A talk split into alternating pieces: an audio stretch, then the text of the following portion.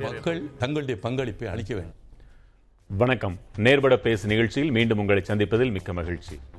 திருச்சியில் இன்று நடைபெற்ற அரசு விழாவில் தொழில் முதலீடுகளை ஈர்ப்பதில் தமிழகம் முன்னிலை வகிப்பதாக முதலமைச்சர் ஸ்டாலின் பேசியிருக்கிறார். தொழில் முதலீட்டாளர்களுக்கு சாதகமான இந்த நிலைக்கு காரணம் மாநில அரசின் முயற்சி மட்டுமா மத்திய அரசின் உதவியுமா? விவாதிக்கலாம். பங்கேற்போர் திராவிட முன்னேற்றக் கழகத்திலிருந்து திரு தரணிதரன் காங்கிரஸ் கட்சியிலிருந்து திரு கோபண்ணா பொருளாதார நிபுணர் திரு வி சுப்பிரமணியன் இந்திய தொழில் முனைவோர் சங்கத்திலிருந்து திரு ரகுநாதன் ஆகியோர். நால்வருக்கும் வணக்கம். திரு தரணிதரன் மிக மகிழ்ச்சியாக இருக்கிறது. ஒரு ட்ரில்லியன் டாலர் பொருளாதாரத்தை நோக்கி நாம் நகர்கிறோம். தமிழகம் ஈர்ப்பதில் முன்னிலையில் இருக்கிறது. இந்தியா டுடே கருத்து கணிப்பிலும் தொடர்ந்து ஐந்தாவது ஆண்டாக பல்வேறு விஷயங்களின் பொறுத்தமட்டில் பன்னிரண்டு முக்கிய அம்சங்களில் முதல் சிறந்த மாநிலமாக திகழ்கிறது. எல்லாம் மகிழ்ச்சிகரமாக இருக்கிறது. ஆனால் இவற்றின் விளைவுகள் பொதுமக்களுக்கு தெரிவது வேலை வாய்ப்புகளில் மட்டும்தான். இத்தனை லட்சம் லட்சம் கோடிகள் என்று அதிமுக அரசாங்கமும் சொன்னது. திமுக அரசாங்கமும் சொல்கிறது. அதனுடைய பயன்கள் இத்தனை இத்தனை லட்சம் பேருக்கு வேலை வாய்ப்புகள் என்பதுதான் மக்களுடைய கேள்வியாக இருக்கிறது. இருக்கும் இல்லாமல் முதலமைச்சர் சொல்லியிருக்க மாட்டார். அதை நீங்கள் விளக்கமாக சொல்லுங்கள். சார் அஇஅதிமுக காலத்தில் அதுவும் குறிப்பாக ரெண்டாயிரத்தி பதினாலில் இருபத்தொன்று வரைக்கும் தொழில்கள் வந்து புறக்கணிக்கப்பட்டன. இங்கே வந்து தொழிற்சாலையே வரல. அதுக்கு உதாரணம் என்னன்னு சொல்லணும்னு பார்த்தீங்கன்னா தமிழ்நாடு தான் வந்து இண்டஸ்ட்ரியல் க்ரோத்தில் எப்பயுமே முதன்மை மாநிலமாக இருந்தது. ஆனால் அப்பேற்பட்ட மாநிலமே அதிமுக ஆட்சியில் ஈஸ் ஆஃப் டூயிங் பிஸ்னஸ் ரேங்கிங்கில் பதினாறாவது இடத்துக்கு போயிடுச்சு அது நம்ம ஆட்சிக்கு வந்து எட்டே மாத காலத்துக்குள்ளார நம்ம மூணாவது ரேங்கிங்குள்ளார போனது தமிழ்நாடு தமிழ்நாடு தான். இந்தியாவிலே மூணாவது சிறந்த மாநிலம் தொழில் செய்வதற்கு அது கொண்டு வந்தோம். அதே மாதிரி இந்த முதலீடு கான்ஃபரன்ஸ் அப்படின்னு பார்த்தீங்கன்னா நம்ம ஆட்சி வந்து இதுக்குள்ள நாலஞ்சு கான்ஃபரன்ஸ் பண்ணியாச்சு. ஆனால் அவங்க முதலீடு கான்ஃபரன்ஸ்னு ஒன்று நடத்தினதே வந்து ரெண்டாயிரத்தி பதினாலுலேருந்து இருபத்தி ஒன்று இன்னொரு விஷயம் என்னென்னா இந்த அரசாங்கம் அதிமுக அரசாங்கம் ஒத்துழைக்காதனால தான் கியா ஃபேக்ட்ரியுமே வந்து ஆந்திர பிரதேஷ் ஆந்திர பிரதேஷ் போனது. அது எல்லாருக்குமே தெரிஞ்ச விஷயம். இங்கே வந்து பார்த்திங்கன்னா நம்ம ஆட்சி வந்ததுக்கப்புறம் போன நிறுவனங்களும் திரும்பி வராங்க. அதே மாதிரி நம்ம அமைச்சர்களும் சரி உயர் அதிகாரிகளும் சரி ஒவ்வொரு நாட்டுக்காக பயணம் போகிறாங்க சமீபத்தில் கொரியா போனாங்க. அங்கே போய் அங்கே ட- சாம்சங் நிறுவனத்தை பார்த்தாங்க. அங்கே டெப்டி மினிஸ்டர் சந்திச்சாங்க. ஜப்பான் போனாங்க. அங்கே டொயோட்டா நிறுவனத்தோட முதலாளிகளை சந்திச்சாங்க. அமைச்சர்களை சந்தித்தாங்க அதுக்கப்புறம் அந்த உலக புகழ்பெற்ற வேர்ல்டு எக்கனாமிக் ஃபோரம் இது வரைக்கும் தமிழ்நாடு அங்கே பங்கேற்றதே கிடையாது. அங்கே உ- இருக்க எல்லா முக்கியமான சிஇஓ எல்லா நாட்டு தலைவர்களும் வரக்கூடிய சுவிட்சர்லாந்து நடக்கிற வேர்ல்டு எக்கனாமிக் ஃபோரமுக்கு முதல் முறையாக தமிழ்நாடு இன்விடேஷன் வந்து நம்ம அமைச்சர் தங்கம் தென்னரசு அவர்கள் சென்றார்கள். அங்கே போய் ஒரு சில நிறுவனங்கள் அது மூலமாக தமிழ்நாட்டுக்கு வந்தாங்க நம்மளை சந்திக்கிறதுக்கு. அதே மாதிரி கலிஃபோர்னியாவில் இருக்க சான் ஃப்ரான்சிஸ்கோ போய் அங்கே இருக்க எல்லா நிறுவனங்கள் செமிகண்டக்டர் நிறுவனங்கள்லாம் பார்த்தாங்க. அந்த செமி செமிகண்டக்டர் நிறுவனங்கள்லாம் பார்த்ததுனால தான் நமக்கு ஐ ஐஎஸ்ஜிஎஸ் சொல்லி அந்த ஹையஸ்ட் இன்வெஸ்ட்மெண்ட் நமக்கு வந்து செமிகண்டக்டரில் நாற்பதாயிரம் கோடி. இந்தியாவிலே இது வரைக்கும் நாற்பதாயிரம் கோடிக்கு செமிகண்டக்டர் சிங்கிள் இன்வெஸ்ட்மெண்ட் வந்தது. தமிழ்நாட்டிலே தான் ஹையஸ்ட் இன்வெஸ்ட்மெண்ட் அந்த மாதிரி வந்தது.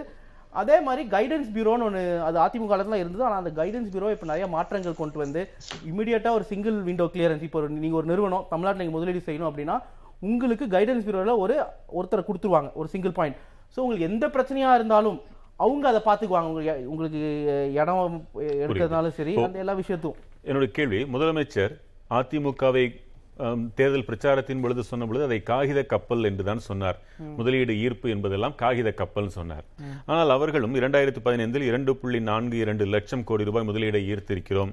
தொன்னூற்றி எட்டு புரிந்துணர்வு ஒப்பந்தங்களில் எழுபத்தி ரெண்டு முழுமையாக செயல்பாட்டிற்கு வந்திருக்கின்றன அவங்களும் சொல்லியிருக்காங்க. இந்த கருத்து கணிப்புகளும் கூட கடந்த ஐந்தாண்டு காலத்தை சேர்த்துதான் தமிழகத்தை முதன் மாநிலம் என்று சொல்கிறது. என்றால் இந்த இரண்டு கட்சிகளுக்கிடையே பெருத்த மாற்றம் ஏதும் இல்லை என்று கொண்டாலும் அது பெருமை தரத்தக்க அளவில் தான் இருக்கிறதா? அல்லது நீங்கள் ஆட்சிக்கு வந்த பிறகு உங்களின் சிறப்பு மட்டும் இது என்று சொல்லத்தக்க அளவில் என்னென்ன இருக்கு? சார் அதான் நம்மளுடைய சொன்ன மாதிரி யார் வேணாலும் அவங்க முன்னாடி அவங்க சொல்லிட்டு இருந்தாங்க எம்ஓஇ போட்டு ஆனால் இங்கே அப்படி கிடையாது. இங்கே நிஜமேலுமே வந்திருக்காங்க நிஜமேலுமே முதலீடு நடந்திருக்கு. ஆப்பிள் நிறுவனம் வந்து தயாரிப்பு ஆரம்பிச்சிட்டாங்க அசம்பிளி பிளான்ட் ஆரம்பிச்சிட்டாங்க அந்த ஃபாக்ஸ்கான் இது இது இந்தியாவிலே முதல் முறையாக ஆப்பிள் வந்து தமிழ்நாட்டில் தான் தயாரிக்கப்படுது. அந்த நிறுவனத்தில் இருக்கவங்களும் வந்து அவங்களுக்கு தங்கறதுக்கு வந்து நம்ம தமிழ்நாடு அரசாங்கமே சிப்காட் மூலமாக ஆறுநூறு கோடியில் பதினெட்டாயிரம் பேருக்கு ஹாஸ்டல் அமைக்கிறாங்க. இதை இது மாதிரி அது அதுவும் வேலை ரொம்ப சிறப்பாக நடக்குது. அதனால் இப்போ ஃபாக்ஸ்கான் நிறுவனமே தாய்வானுக்கு வந்து அழைப்பிட்டாங்க. அப்போ நம்ம முதன்மை செயலாளர்கள் தாய்வான் போயிருக்காங்க. இன்னமும் ரெண்டு மூணு தாய்வான்லேருந்து இங்கே முதலீடு வரப்போகுது. அதே மாதிரி வந்து பார்த்தீங்கன்னா இந்த புத்தொழில் இருக்குது ஸ்டார்ட் அப் ஸோ உலகத்திலே வந்து வேர்ல்ட் பேங்க் அறிக்கையும் சரி அந்த ஓஇசிடி அறிக்கையும் சரி ஐம்பது சதவீதம் புதிய வேலை வாய்ப்புகள் இந்த புத்தொழிலிருந்து தான் வருது. இந்த புத்தொழில் வந்து அதிமுக ஆட்சியில் புறக்கணிக்கப்பட்டது. புறக்கணிக்கப்பட்டதுன்னா நான் சும்மா நான் திமுக செய்தி தொடர்பாளர்னு சொல்ல டேட்டா வச்சு சொல்கிறேன் டேட்டா என்னன்னு பார்த்தீங்கன்னா நம்மளோட ரேங்கிங் நம்ம பதினேழாவது இடத்துல இருக்கோம். இது ஒன்றிய பாஜக கொடுக்குற ரேங்கிங்கில் அதிமுக ஆட்சி இருந்த வரைக்கும் பதினேழாவது இடத்துல இருந்தோம். நம்ம ஆட்சிக்கு வந்து ஆறே மாசத்துல அது பத்தாவதுக்குள்ளார வந்தோம். அது மாதிரி அந்த விசி இன்வெஸ்ட்மெண்ட் சொல்றாங்களே அந்த புத்தொழிலுக்கு போற இன்வெஸ்ட்மெண்ட் அது வந்து நம்ம ஆட்சிக்கு வந்து ஒரே வருஷத்துல இரநூத்தி எழுபது சதவீதம் உயர்ந்திருக்கு. ஸோ வந்த குவாண்டம் ஆஃப் மணி எவ்வளோன்னு பார்த்தீங்கன்னா பதினாறுலேருந்து இருபத்தி வரைக்கும் என்ன காசு வந்தோ அந்த அந்த காசு வந்து ஒரே வருஷத்துல வருது. அதே மாதிரி முந்தானேத்து ஒரு கட்டுரையும் வந்தது டிஎன்ஐயில் டேட்டா வடி என்ன சொன்னாங்கன்னா ரெண்டாயிரத்தி பதினாறுலேருந்து இருபத்தி ஒன்று வரைக்கும் மே வரைக்கும் இரண்டாயிரத்தி ஐநூறு நிறுவனங்கள் மட்டும்தான் புதிய ஸ்டார்ட் அப் நிறுவனங்கள் தமிழ்நாட்டில் ஆரம்பிக்கப்பட்டன. ஆனால் ரெண்டாயிரத்தி இருபத்தி ஒன்று மே மாதத்துலேருந்து இன்னைக்கு வரைக்கும் ரெண்டாயிரத்தி அறுநூறு நிறுவனங்கள் நம்ம ஆட்சி வந்ததுக்கப்புறம் உருவாக்கப்படுகிறது அஞ்சு வருஷத்தில் அவங்க என்ன பண்ணாங்களோ அதோடு அதிகமாக நம்ம ஒன்னே கால் வருஷத்தில் பண்ணியிருக்கோம். அதே மாதிரி அந்த மணி கண்ட்ரோல் ஒரு ஆங்கில ஊடகத்துலேயும் வந்தது என்னென்னா டெல்லி எல்லாமே வந்து இந்த வருஷம் இன்வெஸ்ட்மெண்ட் வரல. ஆனால் தமிழ்நாடு மட்டும் ஒரே மாநிலம். இந்த இன்வெஸ்ட்மெண்ட் வராத சமயத்தில் இந்தியாவை ஃபுல்லாக தமிழ்நாட்டுக்கு மட்டும் இன்வெஸ்ட்மெண்ட் வந்திருக்கு. இன்வெஸ்ட்மெண்ட் வந்து எழுபது சதவீதம் உயர்ந்திருக்கீங்க போன வருஷத்தோட இப்போ இந்த ஆறு மாத கா காலத்துக்கட்டத்தில் பார்க்கும்போது அப்படின்னு சொல்லி பாராட்டி எழுதியிருக்காங்க. மகிழ்ச்சி இன்னும் ஒரே ஒரு தெளிவு மட்டும் வேணும். பொதுமக்கள் பார்க்கும் பார்வையில அதிமுக திமுக அரசிற்கும் மத்தியில் ஆளும் கட்சிக்கும் இடையே பலத்த மோதல் நிலவிக் கொண்டே இருக்கிறது அது கருத்து ரீதியான மோதல் என்பதில் யாருக்கும் எந்த ஒரு ஐயமும் கிடையாது. அதே வேளையில் நிதித்துறை சார்ந்த சிக்கல்களும் இருக்கத்தான் செய்கின்றன என்று நிதியமைச்சர் பேசும் பேட்டிகளின் வாயிலாகவே முரண்கள் இருக்குது. ஒரு மத்திய அரசோடு ஒரு மாநில அரசு நீயா நானா? என்ற போக்கு இருக்கிறது. நிதித்துறையை நிர்வகிப்பதில் உங்களை விட நாங்கள் சிறந்தவர்களாக இருக்கிறோம் என்று தமிழக நிதியமைச்சர் சொல்வதிலிருந்து மக்கள் புரிந்துள்ளது அப்படி என்றால் இது போன்ற திட்டங்களில் எல்லாம் மத்திய அரசின் ஒரு உதவியோ ஒத்துழைப்போ தேவையில்லையா? அவர்கள் இல்லாமல் தமிழகம் இதை சாதித்திருக்கிறதா? போதுமான அளவிற்கு உதவி கிடைக்கிறதா? சார் அதான் அதுக்கு முன்னாடி இன்னும் ரெண்டு விஷயம் சொல்லிட்டு இதுக்கும் வரேன். இன்னொரு விஷயம் என்னன்னு பார்த்தீங்கன்னா எதனால் நம்ம ஈஸ் ஆஃப் டூயிங் பிஸ்னஸில் நம்ம வந்து ரேங்கிங் முன்னேறி இருக்கோம்? எதனால் வந்து இப்போ வந்து வெளிநாட்டு வராங்க அப்படின்னு பார்த்தீங்கன்னா ரெண்டு முக்கியமான விஷயம். முதல் விஷயம் என்னன்னு பார்த்தீங்கன்னா அதிமுக ஆட்சியில் நிர்வாக சீர்கேடு நடந்தது. அது என்ன உதாரணம் அப்படின்னு பார்த்தீங்கன்னா அதுக்கு ப்ரூஃப் என்ன அப்படின்னு பார்த்தீங்கன்னா நம்ம த நம்ம ஜிடிபியிலேருந்து வர வேண்டிய வருவாய் பதினொன்றரை சதவீதத்துலேருந்து ஒம்பது சதமாக குறைஞ்சிது. ஸோ உலகம் ஃபுல்லாக கரப்ஷன் இண்டெக்ஸே வந்து அந்த நமக்கு வரவாண்டிய ஜிடிபியில் என்ன வருவாய் வருதுங்கிறது அது ரெண்டரை சதவீதம் குறைஞ்சிது. அதை வந்து இப்போ அண்டியூ பண்ணி ஒரு சதவீதம் ஏறி இருக்குது அது வச்சு தான் நம்ம தமிழ்நாடோட ஓவரால் ரெவன்யூ பார்த்தீங்கன்னா முப்பது சதவீதம் ஏறி இருக்கு. அதே மாதிரி ஓன் டேக்ஸ் ரெவன்யூ பார்த்தீங்கன்னா ஐம்பது சதவீதம் ஏறி இருக்குது அதெல்லாம் இல்லாமல் இதெல்லாம் வைக்கும்போது வெளிநாட்டு நிறுவனங்கள் என்ன பார்ப்பாங்க? CM MK Stalin means business அப்படின்னு அவங்களுக்கு போகுது. அதனால தான் இங்கே இங்கே முதலீடுகள் வருது. அதே மாதிரி தி எக்கனாமிஸ்ட் மேகசின் உலகத்திலே புகழ்பெற்ற மேகசின் எல்லா நாட்டு தலைவர்களும் சிஓவும் படிக்கக்கூடிய மேகசின் அங்கே ஒரு கட்டுரை வந்தது. அந்த மேகசினில் வந்து மாதத்துக்கே ரெண்டு முறை தான் இந்தியாவை பற்றி எழுதுவாங்க. ஏன்னா உலகத்தில் எல்லா நாடுகளும் பற்றி எழுதுனவங்க. ஆனால் அதில் முதல் தடவையாக ஒரு மாநில தலைவரை பற்றி ரெண்டு பக்கம் கொடுத்தாங்க. அதில் என்ன சொன்னாங்கன்னா Tamil Nadu CM MK Stalin is not what Modi is அவர் அஹ், மோடி அவர்கள் வந்து தமிழ்நாட்டு முதல்வரை பார்த்து கற்றுக்கொள்ள வேண்டும். இது நம்ம அஹ், நம்ம வந்து அவங்க வந்து ரொம்ப சிறப்பாக செயல்படுறாங்க. நிபுணர்களை வச்சு. தொழில் வளர்ச்சி முதலீடுகளை ஈர்ப்பதற்கும் மத்திய அரசுக்கும் தொடர்பே இல்லையா? அதுக்கு வரேன் அதுக்கு தான் வரேன். ஸோ இது இதை வச்சு சொல்றாங்க. இதனால தான் வந்து முதலீடு வருது. ஸோ வெல் நீங்கள் ஒரு வெளிநாட்டு இன்வெஸ்டர் நீங்கள் இது எக்கனாமிஸ்ட்டை பார்க்குறீங்க ஏன்னா அது இவங்க இந்த மாநிலத்தில் இப்படி சொல்றாங்களே அப்படின்னு சொல்லி நீங்கள் ஆராய்ச்சி செய்றீங்க. கட்டமைப்பில் எல்லாருக்குன்னு வராங்க. ஸோ பாஜகவுக்கு இதுக்கு என்னங்க சம்மந்தம் ஒன்றிய அரசுக்கு இதுக்கு சம்மந்தமே இல்லையா? இண்டஸ்ட் இண்டஸ்ட்ரீஸ் வந்து மாநில பட்டியலில் இருக்கு. ஸோ அது ஒன்றிய பட்டியலுக்கு அது சம்மந்தம் இல்லை. அப்படியே ஒன்றிய பட்டியலில் இருந்திருந்தாலும் அவங்க ஏன் நாங்கள் எதிராக இருக்கிறோம்? நான் உங்களோட அவங்க எதுக்கு எங்கள் உதவி செய்ய போகிறாங்க நீங்கள் எடுத்து பார்த்தீங்கன்னா மகாராஷ்டிரா உதாரணம். மகாராஷ்டிரா உங்கள் கூட்டணி கட்சி ஆட்சியில் இருக்குது ஆனால் மகாராஷ்டிராக்கு வர வேண்டிய இன்வெஸ்ட் முதலீட்டை குஜராத்துக்கு எடுத்துகிட்டு போகிறாங்க ஸோ அதனால அவங்களுக்கு வந்து தம் எல்லா முதலீடுமே குஜராத்துக்கு போகணும் இல்லை உத்தரப்பிரதேஷ் போகணுங்கிறது மட்டும்தான் அவங்களோட குறிக்கோளாக இருக்குது அதையும் மீறி ஏன் வராங்க அப்படின்னு பார்த்தீங்கன்னா இங்கே வந்து கட்டமைப்பு நல்லா இருக்குது socio economic development Tamil Nadu number ஒன்னாக இருக்கும். பார்த்தீங்கன்னா கிராஜுவேட் என்ரோல்மெண்ட் ரேஷியோ தமிழ்நாடு 52% சதவீதம் குஜராத் இருபத்தி இருபது. சதவீதம். அவங்க பெண்கள் முன்னேற்றத்தில் நம்ம அதிகம். முப்பது சதவீதம் பெண்கள் வேலைக்கு போறாங்க குஜராத்ல பதினெட்டு சதவீதம். முப்பத்தி எட்டு சதவீதம் இங்க தமிழ்நாட்டுல. ஸோ அப்படி இருக்கும்போது அவங்க இங்க இருக்கு இங்க வருவாங்களா குஜராத்துக்கு போவாங்களா? ஸோ என்னதான் பாஜக வந்து முயற்சி செய்தாலும் வெளிநாட்டு நிறுவனங்கள் தமிழ்நாட்டுக்கு ஒரு காரணம் இங்க கட்டமைப்பு ரொம்ப சிறப்பு சிறப்பா இருக்கிறதுனால. எந்த கட்டமைப்பு எடுத்துக்கோங்க குஜராத்துக்கும் தமிழ்நாட்டுக்கும் கம்பேர் பண்ணி பார்த்தீங்கன்னா தமிழ்நாடு முதலிடத்துல இருக்கும். தடுக்க முயற்சி செய்தா மத்திய அரசு? ஏங்க அவங்க தடுக்கிறதுனா நேரடியாக வந்து யாராலையும் அந்த முயற்சி செய்ய முடியாது. ஏன்னா அது வந்து மாநில பட்டியலில் இருக்கு. ஆனா என்ன இப்போ வந்து ஒரு நாட்டு தூதர் இருக்காரு. நம்ம நாட்டு தூதர் வந்து ஜெர்மனியில் இருக்காரு அப்படின்னா அவங்க வந்து இன்வெஸ்ட்மெண்ட் டெஸ்டினேஷனா ஜெர்மனி ஐ மீன் அவங்க வந்து குஜராத்தை காமிப்பாங்க உத்தரப்பிரதேச காமிப்பாங்க.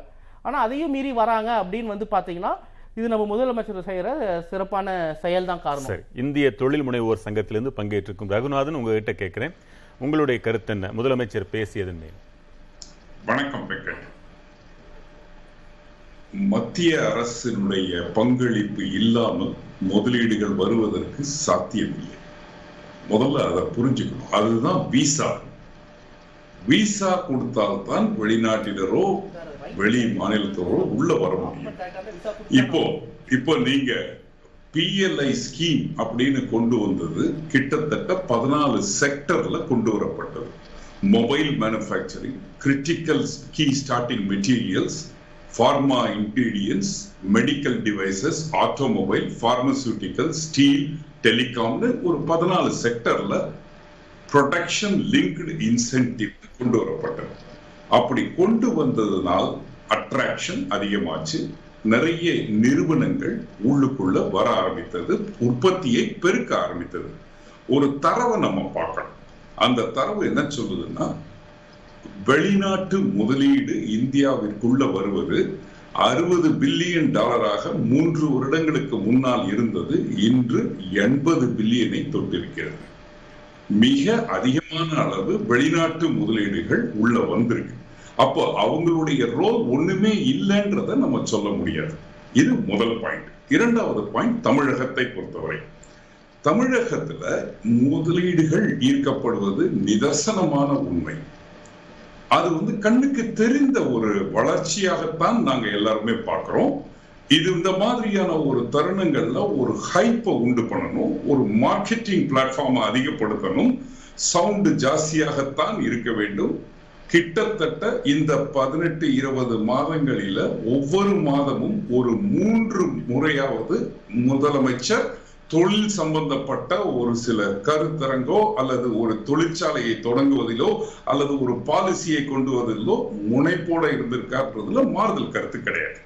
இப்போ ஒரு டேட்டாவை நான் உங்களுக்கு சொல்லணும்னு ஆசைப்படுறேன். இருநூத்தி ஏழு எம்எல் எம்ஓயூஸ் வந்து கடந்த இருபது மாதங்கள்ல சைன் பண்ணப்பட்டது. பொதுவா எம்ஓயூல இருந்து ரியாலிட்டியில வருவதுன்றது ஒரு முப்பது சதவீதம் தான் இருக்கும். ஆனால் இந்த இருபது மாதங்களிலே இருநூத்தி ஏழு எம்ஓயுல நூத்தி நாற்பத்தி ஐந்து எம்ஓயூஸ் கிரவுண்ட் பண்ணப்பட்டிருக்கு. கிரவுண்டுன்னா பூமி பூஜை போடப்பட்டு இடம் கண்டுபிடிக்கப்பட்டு பினான்சியல் க்ளோசர் பண்ணப்பட்டு கட்டுமான தொழில்கள் ஆரம்பிக்கப்பட்டு விட்டது. இது வந்து கிட்டத்தட்ட ஐம்பத்தி ஐந்து சதவீதம். இது வந்து இந்திய அளவிலே ஒரு முதலிடத்திலே தமிழகம் இருப்பதாகத்தான் நம்ம பார்க்க வேண்டும். அப்படின்னா ஏற்கனவே அதிமுகவினர் சொன்னதை போல எழுபத்தி மூன்று புள்ளி ஏழு ஒன்று விழுக்காடு திட்டங்கள் செயல்பாட்டிற்கு வந்துள்ளன. இரண்டாயிரத்தி பதினைந்தாம் ஆண்டு பெறப்பட்ட அந்த கிட்டத்தட்ட இரண்டரை லட்சம் கோடி ரூபாய் முதலீடு ஈர்ப்பில் என்பதெல்லாம் உண்மைக்கு புறம்பானது தானா அந்த டேட்டா வந்து எந்த அளவுக்கு உண்மைன்றது என்னால சொல்ல முடியாது. பட் நான் இந்த டேட்டா கொடுக்கறது கடந்த இருபது மாதங்கள் அதாவது கண்ணுக்கு தெரிந்த ஒரு பீரியட்ல நிதர்சனமாக நம்மால் காணக்கூடிய தரவுகளை நான் சொல்லிக்கிட்டு வரேன். இரண்டு புள்ளி இரண்டு லட்சம் கோடி எம்ஓயு போடப்பட்டதுல ஒரு லட்சம் கோடிக்கு உண்டான தொழிற்பேட்டைகள் தொழிற்சாலைகள் இயங்க கூடிய சாத்தியத்திற்கு வந்திருக்கு. இன்னும் ப்ராபப்ளி ஒரு ஒரு வருடத்துல அல்லது ஒன்றரை வருடத்துல கட்டுமான பணிகள் முடிந்ததுக்கு அப்புறம் எம்ப்ளாய்மெண்ட் ஆப்பர்ச்சுனிட்டியாக இரண்டு புள்ளி எட்டு லட்சம் பேருக்கு வேலை வாய்ப்பு வரப்போகுது. ஒண்ணுமே இல்லை வெங்கட். இப்ப நீங்க பார்த்துருப்பீங்க ஃபாக்ஸ்கான் வந்து அதனுடைய கட்டமைப்பை விரிவுபடுத்துறதுனால அறுபதாயிரம் பேருக்கு வேலை வாய்ப்புகளை அடுத்த பன்னெண்டு மாதங்கள்லயே உருவாக்குறோம். அப்போ நீங்க ஒரு சில ஜஸ்டிபிகேஷனை பார்த்தீங்கன்னா தமிழகம் மிக அதிக அளவுல தொழிற்சாலை இயக்கத்துல கவனம் செலுத்திட்டு வருதுன்றது நல்லா புரியுது.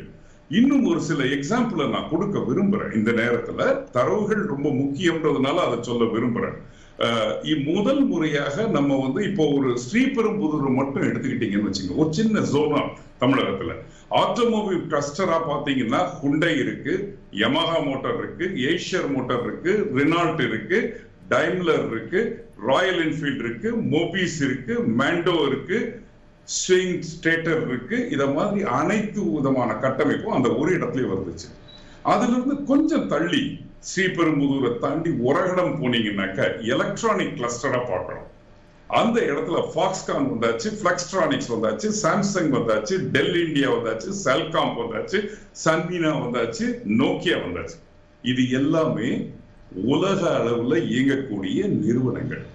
இவர்கள் இங்கு வருவதற்கு காரணம் அந்த எஃப்டிஐ இன்வெஸ்ட்மெண்ட் அந்த அந்த அந்த கேட்டை ஓபன் பண்ணதுக்கு உண்டான சாத்தியக்கூறுகளை ஒன்றிய அரசு எடுத்ததுனால் அதனால அவர்களுடைய பங்கு இல்லைன்னு சொல்லிட முடியாது. ஆனால் இந்த வளர்ச்சியில் அவர்கள் பங்கு இருக்காதுன்னா அவங்க பாலிசி டிசிஷன் மட்டும் அவங்களுடையது. அந்த கேட்டை ஓபன் பண்ணி உள்ள வர ஆரம்பித்ததை இங்க இழுத்து கொண்டு வந்த பங்கு தமிழகத்திற்குத்தான் சேரும் தமிழகத்திற்குத்தான் அந்த பெருமை கிடைக்கும். இதுதான் நிதர்சனமான உண்மை. இதே நேரத்துல பக்கத்தில் இருக்கக்கூடிய மாநிலங்களும் அதிக அளவுல முனைப்பு காமிச்சுக்கிட்டு இருக்காங்க. ஆந்திர பிரதேசம் ஈக்குவலா வளர்ச்சியை பார்த்துக்கிட்டு இருக்கிறோம். தெலுங்கானாவும் ஈக்குவலான வளர்ச்சியை பார்த்துக்கிட்டு இருக்கிறோம். இன்றைக்கு அடிப்படையில் தமிழகத்தினுடைய காஸ்ட் ஆஃப் லிவிங் அதிகமாயிருச்சு. காஸ்ட் ஆஃப் லேண்ட் அதிகமாயிருச்சு. காஸ்ட் ஆஃப் டூயிங் பிசினஸ் அதிகமாயிருச்சு. பக்கத்து மாநிலத்தை கம்பேர் பண்ணும் பொழுது. அப்போ இது அங்க போயிடக்கூடாதுன்ற ஒரு கவலையும் நமக்கு அதிகமாக இருக்கு. இப்ப ஸ்ரீ சிட்டியில போடக்கூடிய ஃபேக்டரியும் சென்னையில கும்மிடிப்பூண்டியில ஃபேக்டரியில போடக்கூடிய காஸ்ட் ஆஃப் எஸ்டாப்ளிஷ்மெண்ட் பாத்தீங்கன்னா இருபத்தி ஐந்துல இருந்து முப்பது சதவீதம் அதிகமாயிருச்சு அது ஒரு கவலைக்குரிய ஒரு நேரமா பார்க்கிறோம். தொடர்ந்து பேச திரு கோபண்ணா. அவர்களே உள்ளங்கை நெல்லிக்கனி போல கண்கூடு தொழில் வளர்ச்சியில் நாம் சிறந்து விளங்கிக்கிட்டு இருக்கோம். பாராட்டுக்குரிய அம்சம்தான். சிற்சில விஷயங்கள் மத்திய அரசாங்கம் வருவதை தடுக்காவிட்டாலும் கூட வேறு மாநிலங்களை ப்ரொஜெக்ட் செய்வதன் மூலமாக சில விஷயங்களை செய்ய முடியும்னு சொன்னார். ஆனால் மத்திய அரசாங்கம் அப்படியெல்லாம் செய்யுமா? நீங்கள் மத்தியில் ஆளுங்கட்சியாக இருந்தவர்கள் என்ன நிலை? ஒரு மாநிலத்தின் தொழில் வளர்ச்சிக்கு நீங்கள் எவ்வளோ தூரம் உதவி இருக்க முடியும்? இல்லை பொதுவாக இந்த அந்நிய முதலீடு இந்த எக்கானமி லிபரலைசேஷன் இதெல்லாம் டாக்டர் மன்மோகன் சிங் ஆட்சி காலத்தில் ரெண்டாயிரத்தி நாலுலேருந்து ரெண்டாயிரத்தி பதினாலு வரைக்கும். கிட்டத்தட்ட ரெண்டாயிரத்தி நாலுலேருந்து ரெண்டாயிரத்தி ஒம்பது வரைக்கும் ஒம்பது சதவீத வளர்ச்சியெல்லாம் அடைஞ்சிருக்கிறோம்.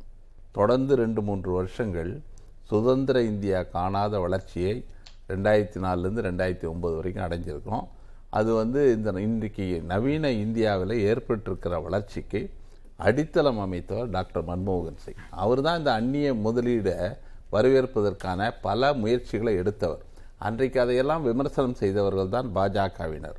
அந்த பொருளாதார கொள்கையை புதிய பொருளாதார கொள்கையை ஏற்க மறுத்தவர். இன்றைக்கு மட்டும் இன்றைக்கு தமிழகம் சுதந்திரமடைந்த காலத்திலிருந்து இவ்வளவு வளர்ச்சியை தமிழகம் பெற்றிருக்கிறது என்றால் அதற்கு அன்றிலிருந்தே மத்திய அரசாங்கங்கள் உதவியதும் தானே. காரணம். அது ஒரு காலத்துல ஜவஹர்லால் நேரு பிரதமராக இருந்தபோது இங்க முதலமைச்சர் காமராஜ் இருந்தபோது தமிழகம் ஒரு முன்னோடி மாநிலமாக கல்வியில வேலை வாய்ப்புல தொழில்துறையில பல வந்து நடவடிக்கைகள் எடுக்கப்பட்டு இந்த நாடு தமிழகத்தை பொறுத்தவரை முன்னணி மாநிலமாக வளர்ச்சி அடைந்த மாநிலங்களில் முதன்மை மாநிலமாக திகழ்ந்தது.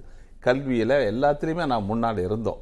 ஆனால் அதற்கு பின்னால் இப்போ சமீப காலத்தில் நீங்கள் பார்த்தீங்கன்னா இன்றைக்கு ரெண்டாயிரத்தி இந்த தேர்தலுக்கு பிறகு முதலமைச்சர் ஸ்டாலின் அவருக்கு முதல்ல ஒரு ஆட்சி அமைந்த பிறகு இந்த பொலிட்டிக்கல் லீடர்ஷிப் ஒரு வலிமையான தலைமை ஒரு முதலமைச்சராக இருக்கிற காரணத்தினாலே அதில் அமைச்சர்களாக இருப்பவர்களுக்கு முழு சுதந்திரம் இருக்குது செயல்படுகிற சுதந்திரம்.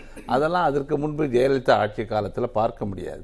அதிகார குவியல் அங்கே இருந்தது. இன்றைக்கி அதிகாரம் பகிர்ந்து கொடுக்கப்பட்டு தங்கம் தென்னரசு அவர்கள் தொழில்துறை அமைச்சராக ஒரு டைனமிக் இண்டஸ்ட்ரி மினிஸ்டராக அவர் இருக்கிற காரணத்தினால அவர் நான் கூர்ந்து பார்க்குறேன். இப்போ சமீபத்தில் வேர்ல்டு எக்கனாமிக் ஃபாரத்தில் போய் அங்கே அவர் அளித்த பேட்டி அவர் வந்து பேசிய விதம் அதன் மூலம் அந்நிய முதலீடை ஈர்ப்பதற்கு அவர் எடுத்துக்கொண்ட முயற்சிகள்.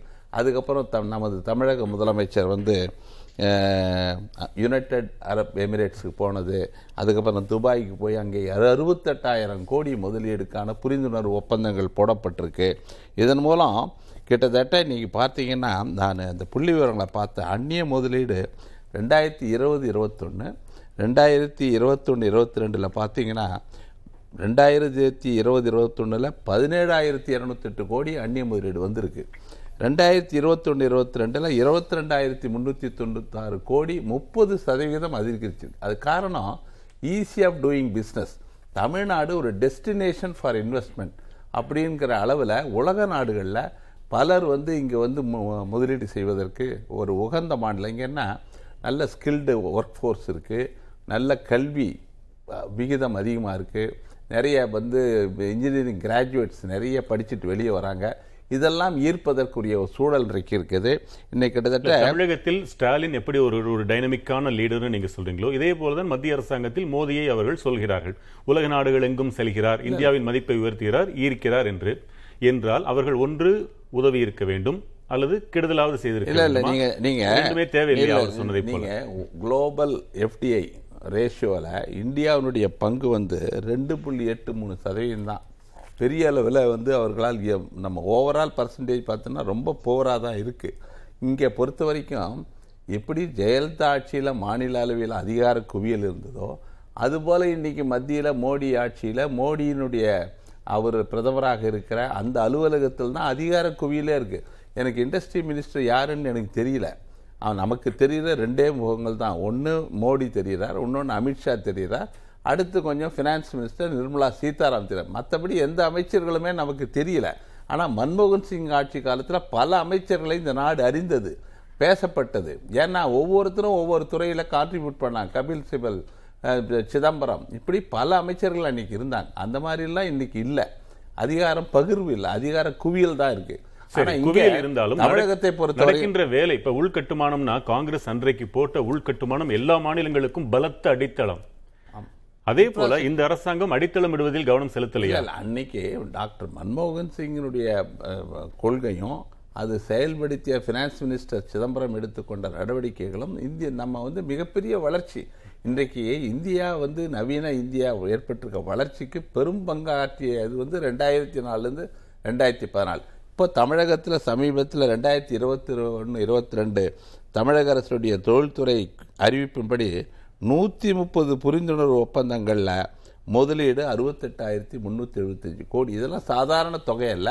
இதை நீங்கள் கடந்த காலத்தில் ஜெயலலிதா ஆட்சி காலத்தில் நீங்கள் பார்த்தீங்கன்னா கிட்டத்தட்ட ரெண்டு புள்ளி நாலு ஒன்று லட்சம் கோடி அவங்க வந்து இன்வெஸ்ட்மெண்ட் வந்ததாக சொன்னாங்க. சொன்னதில் பெரும்பகுதி கிட்டத்தட்ட இருபத்தஞ்சி பர்சன்ட் வரலைன்னு ரெண்டாயிரத்தி பதினெட்டில் அதற்கான விவரங்கள்லாம் வெளியிடப்பட்டது. அந்த ஃபர்ஸ்ட் குளோபல் சம்மி சம்மிட் வந்து ஒரு டோட்டல் ஃபெயிலியூர்னு பின்னால் நம்ம பா பார்த்தோம். அன்னைக்கு முதலீடு. அது என்ன காரணம்னா ஜெயலலிதா ஆட்சி காலத்தில் அந்த நூறு கோடி ரூபாய் செலவில் இதே நந்தம்பாக்கத்தில் பெரிய உலக முதலீட்டாளர் மாநாடு கோலாகலமாக நடைபெற்றது. செலவிட நூறு கோடி செலவு பண்ணாங்க. நிறைய புரிந்துணர்வு ஒப்பந்தங்கள் போட்டாங்க. ஃபாலோ பண்ணணும். அதை ஒற்றை சாளர முறையில் சிங்கிள் விண்டோ கிளியரன்ஸ் எல்லாம் சரியா இல்லை. இன்னைக்கு வந்து நண்பர் சொன்ன மாதிரி கைடன்ஸ் பீரோ போட்டு இம்மிடியட்டாக பல துறைகள் எல்லாம் போட்டு எல்லாத்தையும் ஒரு தொழில் செய்ய ஒருவர் வந்தால் அவர் வரவேற்கப்பட்டு அவருக்கு வேண்டிய அனைத்தும் அவருக்கு உதவிகளும் செய்யப்பட்டு அவர் தொழில் தொடங்குவதற்கான சூழல் இன்றைக்கு உருவாகி இருக்கிறார்களா அது காரணம் தொழில் கொள்கை. அந்த தொழில் கொள்கை இன்றைக்கு வந்து தொழில் முனைவோருக்கு சாதகமாக இருக்கிறது. இதெல்லாம். ஃபர்ஸ்ட் இன்வெஸ்ட் முழு பதினஞ்சு கம்பேர் பண்றப்போ இன்றைக்கு வந்து தமிழ்நாடு உலக முதலீடுகளை பெறுகிற முன்னோடி மாநிலமாக. அதாவது இங்கே முதலீடு செய்வதற்கான சூழல் இன்றைக்கு உருவாகியிருக்கு. அதற்கு காரணம் தமிழக முதலமைச்சர் மு க ஸ்டாலின் அவர்களும் அதற்கு நல்ல ஒரு தொழில்துறை அமைச்சர் தங்கம் தென்னரசு திறமையை திறமையை வெளிப்படுத்துகிற ஒரு தொழில்துறை அமைச்சர் அவர் இருக்கார். அதனால் இன்றைக்கு அவர் வந்து இண்டஸ்ட்ரியலிஸ்ட்டு நேராக போய் அவரை பார்க்க முடிகிறது முடிவெடுக்க முடிகிறது செயல்படுறாங்க. அன்றைக்கி அந்த மாதிரி கடந்த ஆட்சி காலத்தில் அப்படி ஒரு சூழல் இல்லை. பொருளாதார நிபுணர் திரு வி சுப்பிரமணியன் உங்களிடம் கேட்கிறேன். தமிழகத்தின் இந்த தொழில் வளர்ச்சி என்ற முதலமைச்சரின் பேச்சுக்கு உங்கள் கருத்து என்ன? மத்திய மாநில அரசுகள் இரண்டு அரசுகளின் பங்களிப்பு என்னவாக இருக்கும் நினைக்கிறேன்.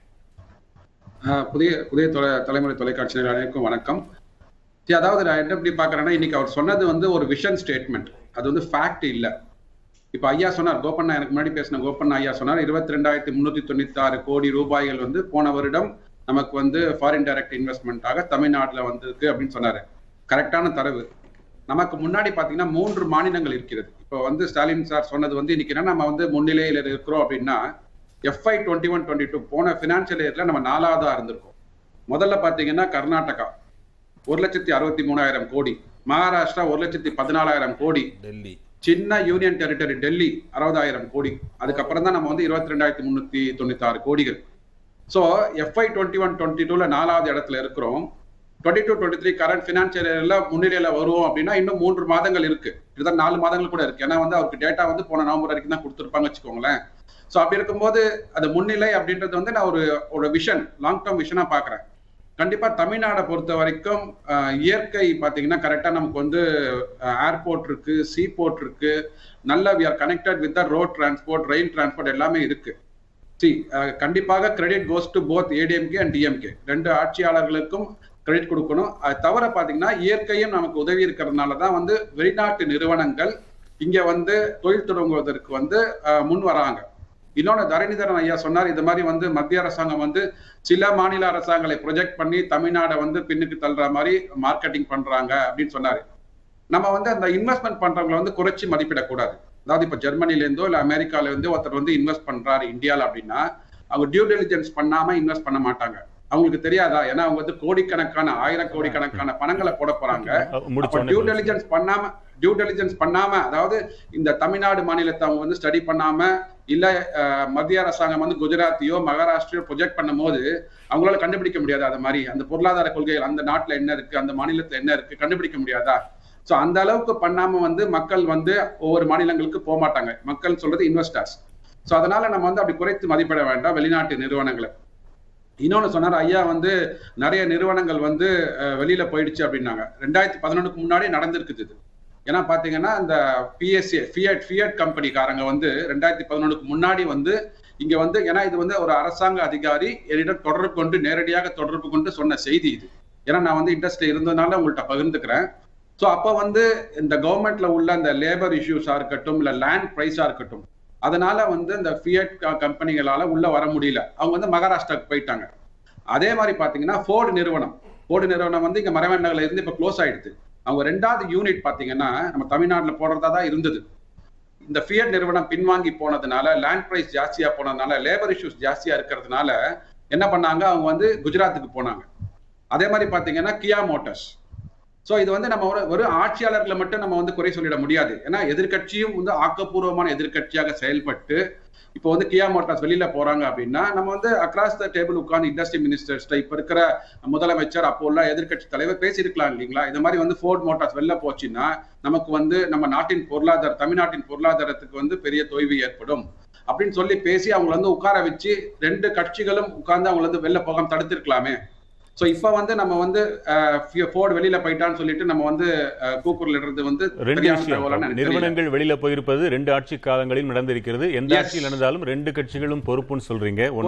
ஆமா. ரெண்டாவது இது வெறும் விஷன் தான் ஆக்சுவல் இல்லைன்னு சொல்றீங்க இந்த ஏன்னா, ஒரு சின்ன இடைவேளைக்கு பிறகு டேட்டா இருக்கு கோபண்ணா ஐயா சொன்னது தரவு கரெக்டா இருக்குது சரி. கோடி தான் நமக்கு வந்திருக்கு திரு தரணிதரன் அவங்க சொன்னாங்க அதாவது நம்ம நம்ம பெருமையை நம்ம பேசுவது என்பது வேறு.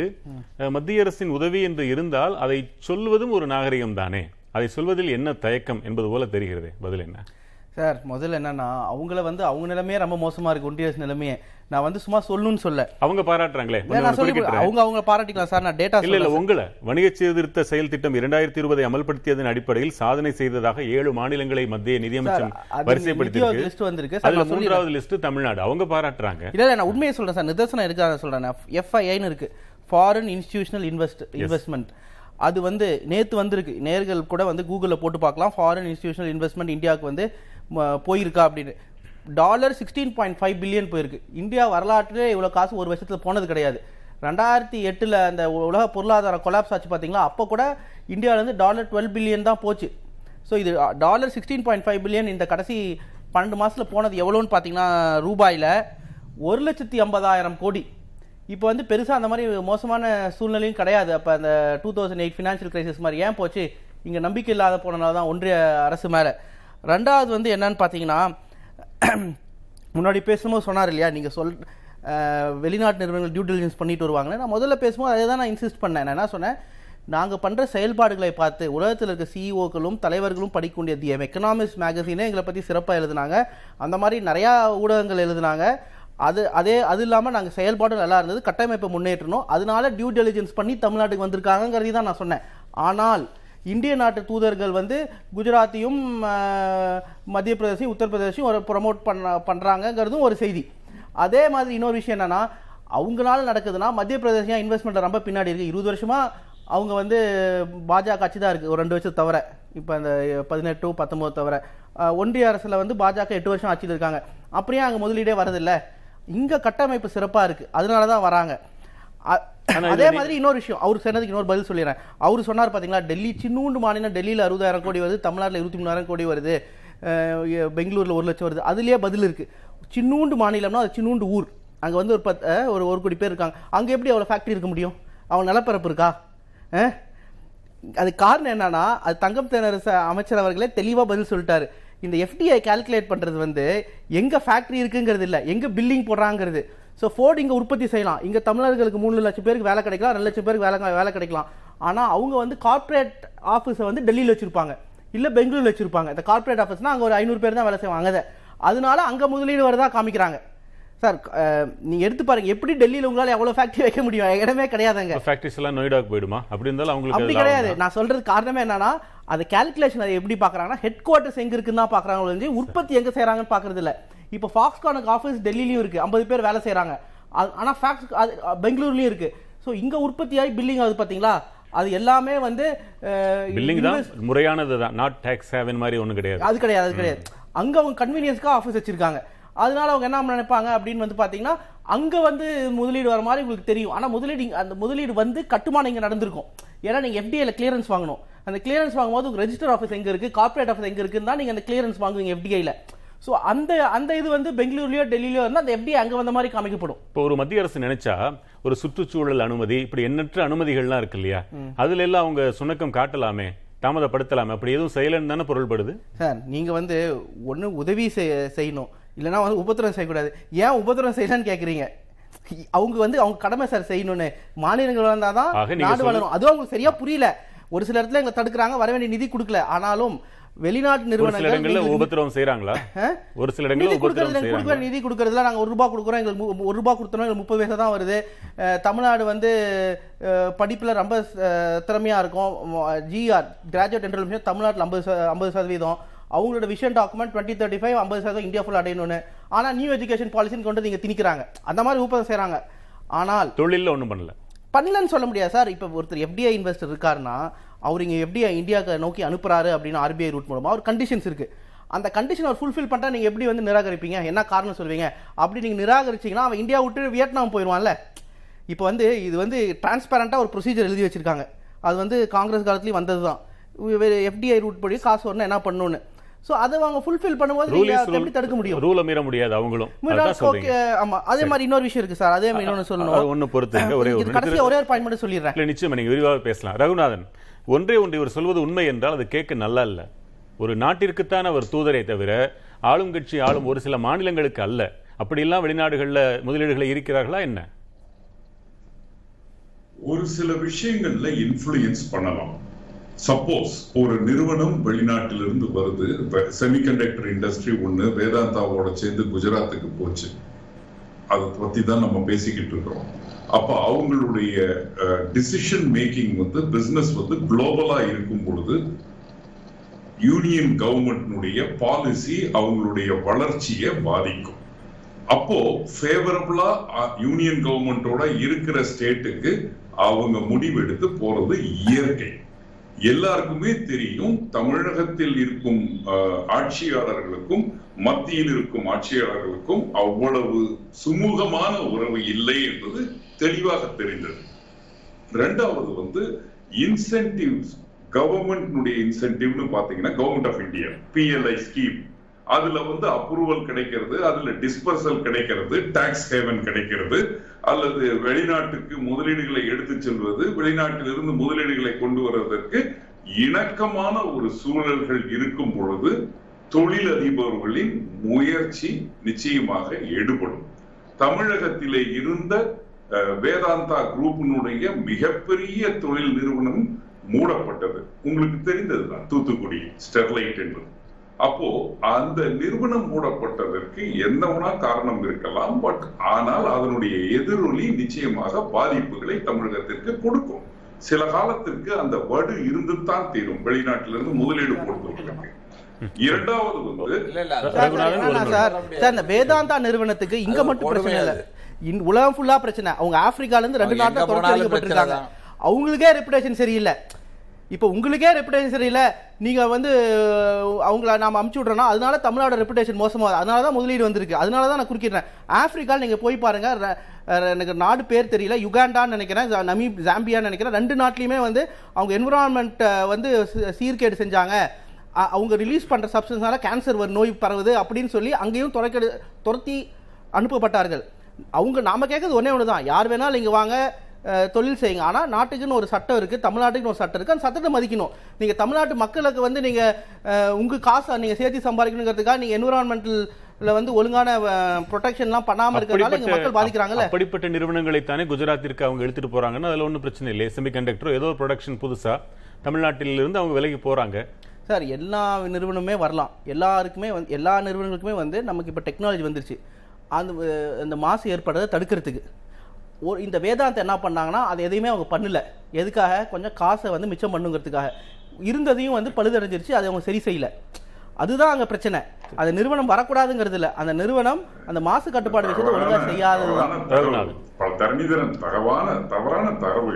இதெல்லாம் சார் நீங்க. கூகுள்ல Okay. பார்க்கலாம் சார். அவங்க வேதாந்தா க்கு ஆப்பிரிக்கால இருந்து அமிச்சாங்களா இல்லையா? உங்களோட ஆர்குமெண்ட்டுக்கு நான் பேச வரல. I am not a politician I don't have to defend a party நான் வந்து ஒரு தொழில் முனைவோனாக ஒரு அசோசியேஷனுடைய பிரசிடென்டாக தான் பேச முடியும்.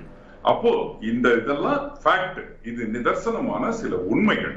நான் என்ன சொல்ல வரேன்னாக்க நீங்க கேட்ட கேள்வி என்ன? ஒன்றிய அரசாங்கம் தமிழகத்திற்கு வரக்கூடிய நிறுவனங்களை தடுக்கக்கூடிய வாய்ப்பு இருக்கிறதா? அப்படின்னு கேக்குறீங்க. தடுக்கக்கூடிய வாய்ப்பு இருக்கிறதோ இல்லையோ அது தொழில் முனைவோர்கள் எடுக்க வேண்டிய முடிவு. அவர்களது தொழில் இங்க இருப்பதனால் பாதிப்பு ஏற்படும் அப்படின்னு உணரும் பொழுது இங்க வராம இருப்பாங்க. அவ்வளவுதான் இதுல பண்ண முடியுமே தவிர எதுவுமே நிரந்தரம் கிடையாது. இங்க இருக்கும் ஆட்சியும் நிரந்தரம் கிடையாது அங்க இருக்கும் ஆட்சியும் நிரந்தரம் கிடையாது. யார் வேணாலும் தொழிலதிபர்களுக்கு நண்பர்களாகத்தான் ஆக்கப்படுவார்கள். யார் ஆட்சி செய்தாலும். இப்போ தமிழகத்துக்கு வருவோம். இத்தனை முயற்சிகளை பார்க்கிறோம் இத்தனை அடிப்படை கட்டமைப்புகளை பார்க்கிறோம் இத்தனை தொழில் புரட்சிக்கு உண்டான டாக்குமெண்ட்ஸை பார்க்கிறோம் துறைகளின் வளர்ச்சியை பார்க்கிறோம். ஆனால் எது பயத்தை கொடுக்கிறது என்றதை பார்க்கிறோம் சிறு குறு தொழில்கள் தமிழகத்திலே நலிந்து கொண்டிருக்கின்றது தமிழகத்திலிருந்து வெளியேறி கொண்டிருக்கிறது தமிழகத்தில் அவர்களது வாழ்வாதாரம் பாதிக்கப்பட்டிருக்கிறது என்பதுல மாறுதல் கருத்து இல்லை. எப்படி வியப்பாக இருக்கிறது? வெளிநாடுகளில் இருந்து இவ்வளவு முதலீடுகளை ஈர்க்க தெரிந்த தமிழகத்திற்கு உள்நாட்டிற்குள்ளேயே சிறு குறு தொழிலாளர்களை காப்பாற்ற முடியாதா என்ன? கண்டிப்பாக கண்டிப்பாக. இருக்கிறவர்களை காப்பாற்ற வேண்டிய கடமை தமிழக முதல்வருக்கு இருக்கு. அது இந்த ஒரு ஆறு மாதத்துல கஷ்டப்படுற சிறு குறு தொழில் முனைவர்களை பார்க்கிறோம். அவரிடம் கேட்டுக்கொள்வது தயவு செய்து அவர்களை காப்பாற்றி எடுப்பதிலே கொஞ்சம் அதிகம் கவனம் செலுத்த வேண்டும். ஒரே ஒரு அப்படின்றது முக்கியமான சுப்பிரமணியன் அதோட. ஆட் பண்றீங்க. ஒரு நொடி. சுப்பிரமணியன். இரண்டுக்கு சேர்த்து நீங்க பதில் சொல்லலாம். சுப்பிரமணியன். ரகுநாத் சார் சொன்னதோட ஒரு சின்ன அடிஷனல் பாயிண்ட் இந்த சிறு குறு தொழில்களுக்கு பாத்தீங்கன்னா இப்போ தமிழ்நாட்டுல வந்து இந்த டிக்குன்னு ஒரு நிறுவனம் இருக்கு. அவங்க வந்து குட- கடன் கொடுத்து உதவி பண்றாங்க. அதுல வட்டி பாத்தீங்கன்னா பன்னெண்டு சதவிகிதம். ஒரு சிறு குறு நிறுவனம் பன்னெண்டு சதவிகிதம். அதுவும் அவங்களோட ஃபுல் லேண்டட் பில்டிங் அடமானம் வைக்கிறாங்க. சொத்துக்கள் அடமானம் வைக்கிறாங்க. மிஷினரிஸ் அடமானம் வைக்கிறாங்க. அடமானம் வச்சு கடன் வாங்குறதுக்கு வந்து பன்னெண்டு சதவிகிதம் வட்டி கட்டுறாங்க. ஒன்னு ரெண்டாவது வந்து அதுக்கு இருபத்தஞ்சு பர்சன்டேஜ் மார்ஜின் பண்ணி கட்ட சொல்றாங்க. சிறு குறு தொழில் ஒரு கோடி தான் இருக்கும் அவங்கள்ட்ட ஐம்பது லட்சம் தான் இருக்கும் அவங்களோட தொழிலோட காஸ்ட் மொத்த இன்வெஸ்ட்மெண்ட் அந்த மாதிரியான நிறுவனத்துல வந்து இருபத்தஞ்சு பர்சன்ட் நீங்க மார்ஜின் மணியை போடுங்க. போட்டுட்டு நான் வந்து எல்லா சொத்தையும் நான் வந்து அடமானம் ஏத்துப்பேன். ஏத்துட்டு உனக்கு பன்னெண்டு பர்சன்ட் வட்டி கொடுக்குறேன் அப்படின்னா அந்த சிறு குறு நிறுவனங்களால எப்படி நடத்த முடியும்? இன்னொன்னு அவங்களுக்கு என்ன சொல்றாங்கன்னா இண்டஸ்ட்ரியல் பாலிசில வந்து இப்ப எலக்ட்ரிசிட்டி டாக்ஸ் வந்து நான் உங்களுக்கு எக்ஸாம்ஷன் கொடுக்குறேன் ஒரு ஐந்து வருடங்களுக்கு அப்படின்றாங்க. சரி எலக்ட்ரிசிட்டி டாக்ஸ் வந்து அஞ்சு வருஷத்துக்கு எக்ஸாம்ஸ் கொடுக்குறீங்கன்னா அவங்க ரெண்டு வருடங்கள் வந்து இந்த கட்டமைப்புல போயிடும் அவங்களோடது. லேண்டை வாங்குறது பில்டிங்கை வாங்குறது கட்டுறது எல்லாம் போயிடும். அதுக்கப்புறம் மூன்று வருடங்களுக்கு தான் அவங்களுக்கு வந்து அந்த பெனிஃபிட் வரும். அது கூட என்ன சொல்றாங்கன்னா அந்த மூன்று வருடங்கள் கழித்து நீங்க வந்து எனக்கு வந்து ஒரு ஸ்டாண்டர்ட் அக்கௌண்ட் சர்டிபிகேட்டை கொடுத்து வாங்கிக்கோங்கன்றாங்க. ஏன் வந்து முதல்ல வந்து பணத்தை கொடுக்காம எலக்ட்ரிசிட்டி ரேட்ல நீங்க குறைச்சிடலாம் இல்லையா? சிறு குறு நிறுவனங்களுக்கு என்னோட யூனிட் ரேட்ல குறைச்சிருங்க. எதுக்கு வந்து எனக்கு ஃபைவ் பர்சன்ட் டாக்ஸ் வந்து இன்சென்ட் சப்சிடி கொடுக்குறீங்க? அதை நான் வந்து அப்புறம் எல்லாம் கட்டிடணும். முதல்ல கவர்மெண்ட் கட்டிடணும். திருப்பி வந்து நான் ரீஃபண்ட் அப்ளிகேஷன் போடணும். அப்ப இந்த காரணத்தால திருப்பி அனுப்புவாங்க. சிறு குறு தொழிலாளர்களுக்கு தொழில் முத- முதலீட்டாளர்களுக்கு ஒரு எம்எஸ்எம்இல என்னென்ன சப்சிடிஸ் இருக்குன்றது கூட அவங்களுக்கு தெரியலையா? அல்லது மத்திய அரசு அறிவுறுத்தலையா? அல்லது அந்த வங்கிகளின் வேலையா? மாநில அரசின் வேலையா? என்ன முடிவு அதுக்கு? அவங்க இல்ல மத்திய அரசு இல்லைங்க இல்லைங்க அவங்க வந்து பத்தாவது படிச்சுட்டோ பன்னெண்டாவது படிச்சுட்டோ இல்ல வந்து பாலிடெக்னிக் படிச்சுட்டோ வந்திருப்பான்.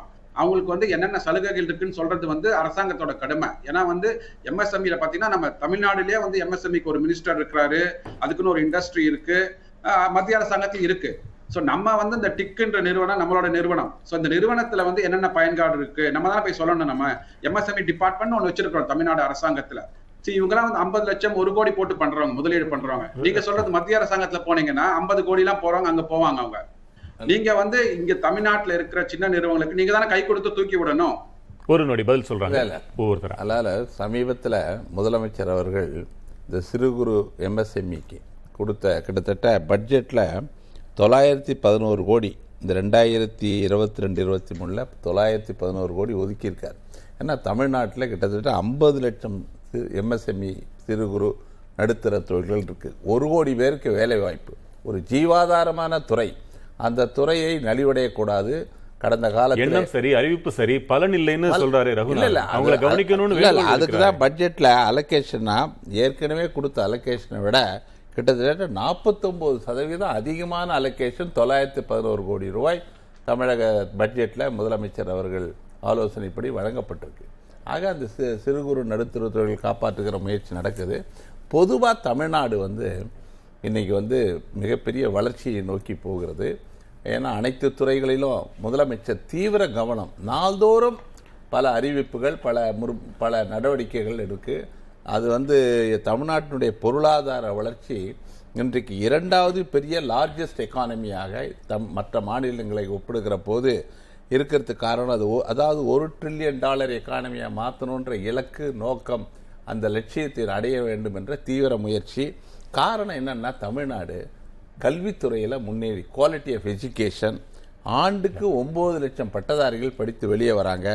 அதே போல் ஸ்கில்டு ஒர்க் ஃபோர்ஸ் இருக்குது அதே போல் கீ ப்ரைவேட் செக்டார் வந்து இங்கே எப்போ ஆரோக்கியமாக இருக்குது இப்போ இல்லை பெருந்தலைவர் காமராஜர் காலத்திலிருந்து இந்த தனியார் துறை என்பது இங்கே ஒரு ஆரோக்கியமான ஒரு சூழல் இருக்குது நல்ல இண்டஸ்ட்ரி என்றால் வேலை வாய்ப்புல இதை எதிரொலிக்கணும். அது போல எல்லாருக்கும் தெரிகிற அளவுக்கு வரணும்னா இந்த ஐஐடி ஹையர் எஜுகேஷன் அப்புறம் அந்த மாதிரி இன்ஸ்டிடியூஷன்ஸ் இப்போ இந்த நான் முதல்வன் அடிப்படை.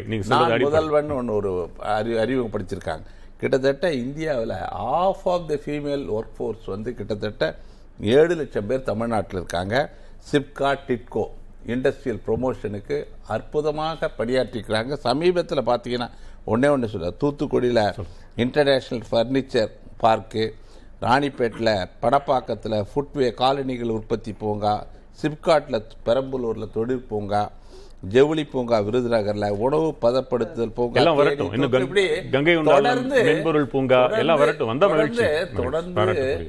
பல நடவடிக்கைகள் இண்டஸ்ட்ரியல் பார்க்கு இந்த இண்டஸ்ட்ரியல் இந்த இந்த விஷயங்கள்ல இந்த அரசு தீவிர கவனம் நால்வருமே. மறுக்கல. அவர்கள் சொன்னது இந்த எம்எஸ்எம்இல அந்த சிறு குறு தொழில்ல. ஒரு விஷயம் குறு- குறு- சீக்கிரம் சொல்லணும் என்ன. சொல்ல வரேன்னா சார் இப்போ இந்த எம்எஸ்எம்இ வந்து நிறுவனங்கள் வந்து முதல் முதல்ல பிரச்சனை ஆரம்பிச்சது இந்த டிமானிட்டைசேஷன் ரெண்டாவது ஜிஎஸ்டி அதுக்கப்புறம் இந்த அதிமுக ஆட்சியும் பெருசாக அவங்களுக்கு எதுவுமே செய்யல. நாங்கள் வந்து இப்போ ஒன்று இந்தியாவில் யாருமே செய்யாத ஒன்று செஞ்சோம். அது என்னன்னு பார்த்தீங்கன்னா டைகோ பேங்க் இருக்காங்க இல்லைங்களா? சிறு குறு நிறுவனத்துக்கு நீங்கள் வந்து தனியார் நிறுவனத்தோட தொழில் செய்யலாம் அரசோட தொழில் செய்யலாம். உங்களுக்கு நீங்கள் ஒரு பொருள் சப்ளை பண்ணியிருப்பீங்க ஆனால் உங்களுக்கு காசு வந்திருக்காது. ஸோ உங்களுக்கு தொண்ணூறு நாளைக்கு மேலே காசு வரலைன்னா நீங்கள் போட்ட ஒப்பந்தம் நீங்கள் கொடுத்து நீங்கள் போ கொடுத்த பில்லை வச்சு உங்கள் காசு அந்த டைகோ பேங்க் கொடுக்கும். இதுக்கு வந்து இப்போ நாங்கள் ஆல்ரெடி தனியார் பேங்க்கோடையும் கவர்மெண்ட் அரசாங்க பேங்க்கோடையும் பேசிகிட்டு இருக்கோம். ஸோ அவங்களும் இதுக்குள்ளே சேர்த்துறதுக்கு. இந்த மாதிரி திட்டம். ரெண்டாவது வந்து பார்த்தீங்கன்னா தொண்ணூறு சதவீதமான எம்எஸ்எம்இ நிறுவனங்களுக்கு வந்து ஒர்க்கிங் கேபிட்டல் நாற்பது லட்சம் வரை நாற்பது லட்சம் வரைக்கும் தான் தேவை. ஸோ அதை வந்து தமிழ்நாடு அரசாங்கமோட பேங்க்கே வந்து ஏற்றுக்கிறதுக்கு தமிழ்நாடு அரசாங்கமே கேரண்டி கொடுக்கறதுக்கும் திட்டம் கொண்டு வந்திருக்கோம். மூணாவது வந்து பார்த்தீங்கன்னா அந்த கோவிட் கேர்னு ஒன்று கொண்டு வந்தோம். அது என்னன்னு பார்த்தீங்கன்னா மூடப்பட்ட எம்எஸ்எம் நிறுவனங்கள் திருப்பி தொடங்குறதுக்காக ஐம்பது கோடி ரூபாய் நிதி ஒதுக்கியிருக்கோம். அதே மாதிரி சார் பேசினபோது அந்த பெண்கள் முன்னேற்றத்தை பற்றி பேசினார். எங்கள் அமைச்சர் எம்எஸ்எம்இ அமைச்சர் தாம அன்பரசன் அண்ணனும் வந்து ஒரு ஹிந்து இன்ட்ரியில் கொடுத்துருக்காரு. உமன் ஆன் ஆண்டர்பிரினர்ஸ் பெண்கள் தொழில் செய்கிறதை மேம்படுத்தணுங்கிறதுக்காகவே அவங்களுக்காகவே வந்து அஞ்சு பூங்காக்கள் தனியாக அமைச்சிருக்கோம். முந்நூற்றி எண்பது ஏக்கரில். இது ஆல்ரெடி ஆயிரத்தி நூறு பேர் பயன் பயனடைஞ்சிருக்காங்க. அதே மாதிரி அதிமுக ஆட்சியில் வந்து மு- ஆயிரத்தி முந்நூறு பிளாட் விற்காம இருந்தது. எதை ஏன் விற்கல அப்படின்னு பார்த்தீங்கன்னா விலை அதிகமாக இருந்ததுனால. அந்த பிளாட்டுக்குலாம் எங்கள் தலைவர் வந்து அஞ்சு சதவீதத்திலிருந்து எழுபத்தஞ்சு சதவீதம் ரேட்டை குறைச்சிருக்காரு. ஸோ இப்போ எல்லா கிட்டத்தட்ட ஆயிரத்தி இரநூறு பிளாட் விற்றுருக்கு ஸோ அதிமுக ஆட்சியில் ஆயிரத்தி நூறு பிளாட் விற்கல நாங்கள் வந்தோடனே அந்த வித்த விற்காத பிளாட் இப்போ ஆயிரத்தி இரநூறு பிளாட் வித்துருக்கு. ஸோ அதனால நம்ம எப்படி இங்கே வந்து மோசமாக இருக்குன்னு சொல்ல முடியும்? நம்ம சிறப்பாக செய்கிறோம் ரகுநாதன் உங்க பாயிண்ட் சொல்லுங்க. நான் என்னுடைய பாயிண்ட்டை நான் கம்ப்ளீட் பண்ணாமயே இருந்தேன். முதல்ல அதை கம்ப்ளீட் பண்ணிக்கிறேன். Yes. சிறு குறு தொழில்களினுடைய வளர்ச்சி பாதிக்கப்பட்டிருக்குதுன்றது முதல் கருத்து. அதற்கு வேண்டியதை நம்ம செய்யணும்ன்றது தான் அது நம்ம கொடுக்கிற ஸ்கேனிங் ரிப்போர்ட் இரண்டாவது வந்து லோக்கல் அரசியல் பிரமுகர்களின் தலையீடு மிக அதிகமாக உணரப்படுவதாகத்தான் தொழிலதிபர்கள் எங்களிடம் கூறுகிறார்கள். இதை வந்து உணர்ந்துதான் கிட்டத்தட்ட எட்டு மாதங்களுக்கு முன்பு மாண்புமிகு முதல்வர் அவர்களே உங்களுக்கு நல்ல ஞாபகம் இருக்கும். மகேந்திரா சிட்டி பக்கத்துல வெள்ளைத்துறைன்ற ஒரு டிஎஸ்பி ரேங்க் அபிஷியலையே இந்த மாதிரி இன்டர்பியரன்ஸ் கூடாதுன்னு கொண்டு வந்தார். அது இன்றைக்கு பரவலாகி இருக்கிறது. அப்படின்றது மோசமான ஒரு விளைவுகளை கொண்டு வரும். மூன்றாவது cost of running a business அதிகமாயிருச்சு மின்சார கட்டணத்தினுடைய உயர்வு சிறு குறு தொழில் முனைவோர்களை கடுமையாக பாதித்திருக்கு. உணர வேண்டும். இரண்டாவது மூலப்பொருட்களின் விலை ஏற்ற தாழ்வு கடுமையான ஒரு பாதிப்பை உருவாக்கி இருக்கின்றதையும் புரிந்து கொள்ள வேண்டும். அவர்கள் லாபம் ஈற்றினால்தான் நாடு நன்றாக இருக்கும். வேலை வாய்ப்புகள் கிடைக்க வேண்டும் என்றால் ஃபார்மல் செக்டர்ல கிடைப்பது வேறு இன்ஃபார்மல் செக்டர்ல கிடைப்பது வேறு. இன்ஃபார்மல் செக்டர்ல வேலை வாய்ப்புகள் கிடைக்கணும் அப்படின்னாக்கா அது சிறு குறு தொழில்களின் வளர்ச்சியில் தான் இருக்க முடியும். ஐம்பத்தி ஆறு லட்சம் சிறு குறு தொழில் முனைவோர்கள் இருக்கக்கூடிய மாநிலம் இது. இதிலெல்லாம் கவனம் செலுத்த வேண்டும். நல்லதை பற்றி நேரம் குறைவாக. பாராட்டி பேசினேன் இன்னொரு புறம் சுட்டி காட்ட வேண்டியதை சுட்டி காட்டுகிறேன் என்னுடைய தர்மம் அது என்னுடைய நியாயம் மகிழ்ச்சி. அப்படித்தான் இருக்க வேண்டும் தொழில் முனைவோர் சங்கத்திலிருந்து சொல்றாரு சில. சிறு குறு நடுத்தர தொழில்கள்ல அரசியல் தலையீடுக்கு அவசியமே இல்லையே இல்லையே அதான் அவரும் கேக்குறாரு இல்ல இல்ல அரசியல் தலையீடு இருக்குன்னு சொல்றாரு அதான் சொல்றேன் உள்ளூர். பிரமுகர்கள். உங்களை மாதிரி அவரும் வியந்து போய் தான் கேட்கிறாரு. இருக்கிறது தலையிட- கவனியுங்கள்னு சொல்றாரு. சிறு குறு நடுத்தர தொழில் அவரு தனிப்பட்ட ரகுநாதன் அல்ல தொழில் முனைவோர் சங்கத்திலிருந்து இருக்கட்டும். வெளிப்படையாக அவர் எனக்கு- சொல்லி சொல்லிட்டாரு அவர் சொல்வதற்கு அவர் சொல்லட்டும் ஆனா எனக்கு அது சொல்வது ரொம்ப வியப்பாக இருக்கிறது. ஏன்னா நடைமுறையில் அது அப்படி ஒரு அவசியம் கிடையாது. அதே? மாதிரி இபி பில் வந்து பாத்தீங்கன்னா எம்எஸ்எம்இக்குலாம் எந்த பாதிப்புமே இல்ல. நம்ம பீக் அவர் இருக்கு பாருங்க எலக்ட்ரிசிட்டி கரண்ட் பில் அது வந்து பீக் ஆர் கரண்ட் வந்து டுவெண்ட்டி ஃபைவ் இருந்து நம்ம பதினஞ்சு சதவீதம் ஆக்கிருக்கோம். அதே மாதிரி நீங்க மத்த எல்லா மாநிலத்தையும் தம இந்தியாவில் கம்பேர் பண்ணி பாத்தீங்கன்னா இன்னைக்கும் மின்சார கட்டணம் வந்து தமிழ்நாட்டில் தான் குறைவு. அதை வச்சுட்டு போ ஒன்றிய அரசு உதவிறாங்களான்னு கேட்டிங்கல்ல ஆனால் முழுக்க முழுக்க உதவா இருக்கிற எம்எஸ்எம்இ அதுக்கு என்ன உதாரணம் அப்படின்னு பார்த்தீங்கன்னா அந்த மைக்ரோ கிளஸ்டர்ஸ்லாம் நம்ம வந்து முன்னாடி அந்த ஒன்றிய அரசோட கூட்டில் பண்ணுவோம். அவங்க நாற்பது பர்சன்ட் கொடுப்பாங்க நாம் நாற்பது பர்சன்ட் போடுவோம் இருபது பர்சன்ட் பெனிஃபிஷரி போடுவாங்க. அது அது மாதிரி மைக்ரோ கிளஸ்டர்ஸ்லாம் ஆரம்பிக்கிறதுக்கு சேலத்தில் வந்து ஜவுளி பூங்கா ஆரம்பிக்கிறதுக்கு இதுக்கெல்லாம் விண்ணப்பம் கொடுத்து கொடுத்து கொடுத்து ஒன்றிய அரசாங்கம் எதுக்குமே வந்து அக்செப்ட் பண்ணவே இல்லை. இப்போ எங்க மாண்புமிகு முதலமைச்சர் என்ன சொல்லியிருக்காருன்னா ஒன்றிய அரசு நம்பாதீங்க. அவன் நாற்பது சதவீதம் தானே தரான். அதையும் நம்ம தமிழ்நாடு அரசாங்கமே போட்டு நம்ம தமிழ்நாடே போட்டிருப்போம். ஒன்றிய அரசாங்கட்ட எந்த சப்சிடி நம்ம எதிர்பார்க்க வேண்டாம் அப்படின்னு சொல்லியிருக்காரு. நீங்க டேட்டா இருக்குங்க. எவ்வளவு ப்ரொபோசல் நம்ம அரசாங்கம் எம்எஸ்எம்இ துறையில சப்மிட் அப்படின்னு பார்க்கலாம். பதினெட்டு மாசத்துல. நல்லது. எவ்வளவு அப்ரூவ் பண்ணிருக்கான்னு பார்க்கலாம். கடைசி ஒரே விஷயம். ஒரே நிமிஷத்துல. இப்ப என்னன்னு பாத்தீங்கன்னா முன்னாடி இருந்தே சொன்னாங்க. இது திமுகக்கு என்ன சம்பந்தம்? அதிமுக சேர்ந்து தான் பண்ணாங்க ஆனா டேட்டா படி என்னன்னு பாத்தீங்கன்னா தமிழ்நாட்டில் இண்டஸ்ட்ரியல் டெவலப்மெண்ட்டுக்கு ஒரே கட்சி தான் காரணம் அது திமுக மட்டும்தான். சிட்கோ எடுத்துக்கலாம். திமுக ஆரம்பிச்சோம். சிப்காட் டிட்கோ டைடல் பார்க் அதே மாதிரி ஹூண்டாய் கொண்டு வந்தது நாம் ஃபோர்டு கொண்டு வந்து நாம டைம்லர் மெர்சிடிஸ் கொண்டு வந்து திமுக. அதே மாதிரி செயின் கோபே நிறுவனம் கொண்டு வந்தது திமுக. இப்ப வந்த உடனே டைடல் பார்க்க எல்லா ஊருக்கும் எடுத்துட்டு போயிருக்கோம். இப்ப ஸ்டார்ட் அப்ல வந்து பாத்தீங்கன்னா எல்லா ஊர்லயுமே தலைநகரம் மட்டும் தான் முக்கியமா இருக்கும். இப்ப தமிழ்நாடு எடுத்து பார்த்துட்டீங்கன்னா திருநெல்வேலி ஈரோடு மதுரையில சிறு சின்ன ஊர்களுக்கு எடுத்துட்டு போயிருக்கோம். சரி இரண்டு ஆட்சிகளும் அவங்கவங்க ஒரு பட்டியல் தர முடியும் தான் நான் நினைக்கிறேன். கம்பேரிட்டிவ்லி எவ்வளவு இருக்குன்றது அவங்களையும் கூப்பிட்டு ஒரு நாள் பேசும்போது தெரிஞ்சிடும் நிறைவாக திரு வி. சுப்பிரமணியன். இப்போ ஒரு உதாரணத்தோடையே ரகுநாதன் சொன்னாங்க. இது ஜஸ்ட் லைக் தேட் ரூமராக இருக்கும்னு சொன்னார். என்னுடைய கேள்வி ஒரு ஒரு மாநிலத்திற்கு வெளிநாட்டிலிருந்தே தொழில் முதலீடுகள் வருகின்றன என்றால் அந்த மாநிலத்தில் முதல்ல கரண்ட் ஒழுங்கா இருக்கணும் சுகாதாரமாக இருக்கணும் அந்த நாட்டில் ஒரு நைட் லைஃப் இருக்கணும் இன்ஃப்ராஸ்ட்ரக்சர் இருக்கணும். இப்படி சொல்லிட்டே போகலாம். ஒரு அதிக அளவில் பிரச்சனைகள் இருக்கக்கூடாது. அப்படியெல்லாம் இல்லாம இருந்தாதான் வருவாங்க. இவ்வளவு வந்திருக்கிறாங்க அப்படின்னா 55% ஃபைவ் பர்சன்டேஜ் நீங்களே சொல்லியிருக்கீங்க பெரிய டேர்ன் ஓவர் அப்போ என்ன நடக்குதுங்க அதாவது பாத்தீங்கன்னா தரணிதரன் சகோதரர் தரணிதரன் சொன்னாரு பத்தொன்பது பில்லியன் டாலர் வெளியில போயிருக்குன்னு. அது பத்தொன்பது பில்லியன் டாலர் வெளியில போல. வெளியில போயிட்டு நூறு பில்லியன் டாலர் நூத்தி பத்தொன்பதா வந்திருக்கு உள்ள. இந்த கடந்த ஒன்பது மாதங்கள்ல ஃபாரின் டைரக்ட் இன்வெஸ்ட்மெண்ட் இந்தியாக்குள்ள வந்தது நூத்தி பத்தொன்பது பில்லியன் டாலர் அதுல பத்தொன்பது பில்லியன் டாலர் வெளியில போயிருக்கு. அது ஒரு தகவல். ரெண்டாவது பாத்தீங்கன்னா இப்ப கடந்த ஒரு எட்டு ஆண்டுகள்ல என்டிஏவோட எட்டு ஆண்டுகள்ல ஐநூறு பில்லியன் டாலர் உள்ள வந்திருக்கு. கம்பேர்ட் டு யூபிஏ அறுபத்தைந்து சதவிகிதம் வந்து ஃபாரின் டைரக்ட் இன்வெஸ்ட்மெண்ட்ஸ் உள்ள வந்திருக்குது. ஸோ அதனால பாத்தீங்கன்னா டூ தௌசண்ட் ஃபோர்டீன்ல காங்கிரஸ் அரசாங்கம் வெளியில போகும்போது ஐம்பத்தைந்து பில்லியன் டாலர் நம்மளோட ஃபாரின் கரன்சி ரிசர்வ்ஸ் இருந்தது. இன்னைக்கு தேதியில பாத்தீங்கன்னா ஐநூத்தி ஐம்பது பில்லியன் டாலர்ஸ் ரிசர்வ்ஸ் இருக்குது. உள்ள வராம உங்களுக்கு பணம் மேல ஏறி இருக்காது இல்லையா இதுவே நிதர்சனம். ஃபாஸ்டஸ்ட் இப்பதான் வந்து கடை ஊடகங்கள் நீங்க போய் கூகுளில் கூகுள் பண்ணி பார்க்கலாம். நம்மளோட கரன்சி ரிசர்வ் வந்து இவ்வளவு வேகமா எப்பயுமே குறைஞ்சது இல்ல ஐநூ- ரிசர்வ்ஸ் முன்னாடி வந்து அதிகமானது காரணம் ஐநூத்தி கச்சா ஐம்பது எண்ணெய் விலை ரெண்டாயிரத்தி dollars பதினாலுல இருந்து பதினாறு வந்து வரலாறு காலம் கம்மியா இருந்தது. டாலர் முப்பத்தி பேரல் டாலர் நூத்தி நாற்பது இருந்தது டாலர் முப்பதாயிருச்சு. நீங்க வந்து கூகுள்ல போட்டு பாருங்க. நம்ம கரன்சி ஓட என்ன சொல்றது ரிசர்வ்ஸ் வந்து எவ்வளவு வேகமா குறைய முடியுமோ அவ்வளவு வேகமா. சுப்பிரமணியன். நெட்டா இம்பாக்ட் பாத்தீங்கன்னா 550 பில்லியன் டாலர் இன்னைக்கு இருக்கு. அடுத்த ஒரு வருடங்களுக்கு இம்போர்ட் பில்ல நான் பே பண்றதுக்கு உண்டான சக்தி நம்மள்ட்ட இருக்கு. பட் வெளியில இந்த ஆட்சி அஹ், வெளியில முன்னாடி காங்கிரஸ் வெளியில போகும்போது 55 பில்லியன் டாலர் தான் இருந்தது. சோ அதனால மக்கள் உள்ள வந்திருக்கிறாங்க இன்வெஸ்ட்மெண்ட் உள்ள வந்திருக்கு. அதற்கு மத்திய அரசாங்கம் காரணம் மாநில அரசாங்கம் காரணம். ஐயா ரகுநாதன் சொன்னாரு பிஎல்ஐனால நமக்கு வந்து ஒரு லட்சத்தி நாற்பத்தஞ்சாயிரம் கோடி வந்து இன்சென்டிவ் மத்திய அரசாங்கத்தால கொடுக்கப்பட்டிருக்கிறது. இல்ல, அதுலயும் மோர் ஸ்பெசிபிக் திரு- திரு சுப்பிரமணியன் அதுலயும் இப்ப மத்திய அரசை விட்டுருங்க. இங்க லோக்கல்ல இருக்கிற முன்னாடி இருந்த கவர்மெண்ட் அப்படி இல்ல அவங்க வெளியே போனாங்க இப்ப உள்ள வர்றாங்கன்னு அவர் சொல்றாரு. அதை நீங்க ஏத்துக்கிறீங்களா? ஒரு நம்பிக்கையின் பால் தானே முதலீடுகள் எல்லாம் வரும் முதல்ல. இல்லையா நான் வந்து சொல்ற தகவல் சொன்னேன் இல்லையா உங்களுக்கு? ரெண்டாயிரத்தி பதினொன்னுல நான் ஒரு கம்பெனி ஆரம்பிக்கும் போது இந்த நிதர்சனமான உண்மை அந்த அரசாங்க அதிகாரி இந்த மாதிரி இங்க லேண்ட் வேலை ஜாஸ்தியா போயிட்டு இருக்கு லேபர் இஷ்யூ ஜாஸ்தியா போயிட்டு இருக்கு அதனால நான் வந்து வெளியில போன நிறுவனங்கள்லாம் காமிச்சார் என்கிட்ட. இந்த ரெண்டு நிறுவனங்கள் பேர் சொன்ன பாத்தீங்களா அந்த நிறுவனங்களை இந்த காரணம் காட்டி வெளியில போனது. அதுக்கப்புறம் உள்ள வர முடியல. அதுக்கப்புறம் பாத்தீங்கன்னா ஹுண்டாயோட சகோதர நிறுவனமான கியா வந்து வெளியில போனான் ஃபோர்டு வந்து ரெண்டாவது பிளான்ட்டை வந்து குஜராத்ல போய் போட்டான். அதே மாதிரி ஃபியட் பிஎஸ்சியை வந்து மகாராஷ்டிரல போட்டாங்க. டொயோட்டா இங்க வரவே இல்லை அவன் ஸோ அது மாதிரியான இருக்கும்போது உங்களுக்கு வந்து தடால தான் வந்து நிறைய ஃபேக்டரிஸ் வருது இப்போ. ஸோ அதாவது இங்க நேரம் நன்றி என்னோட கச்சா. எண்ணெய் விலை அதிகமா இருக்கிறப்போ கிட்டத்தட்ட ரெண்டு லட்சத்தி முப்பத்தி ஐயாயிரம் கோடி மானியம் கொடுத்தோம். மக்கள் மீது சுமையை ஏற்றக்கூடாதுன்னு ரெண்டாயிரத்தி பதிமூணு பதினாலுல தொழில் வளர்ந்தால். மகிழ்ச்சி மக்களை வந்து சுமையை ஏற்றக்கூடாது என்பதில் அந்த அரசு கண்ணும் கருத்துமாக இருந்தது.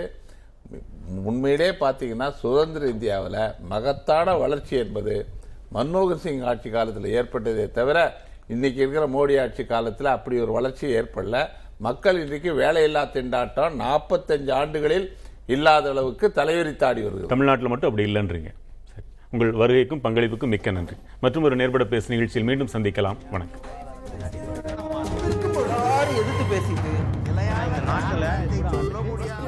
வழியை தவிர மக்கள் தங்களுடைய பங்களிப்பை அளிக்க வேண்டும்.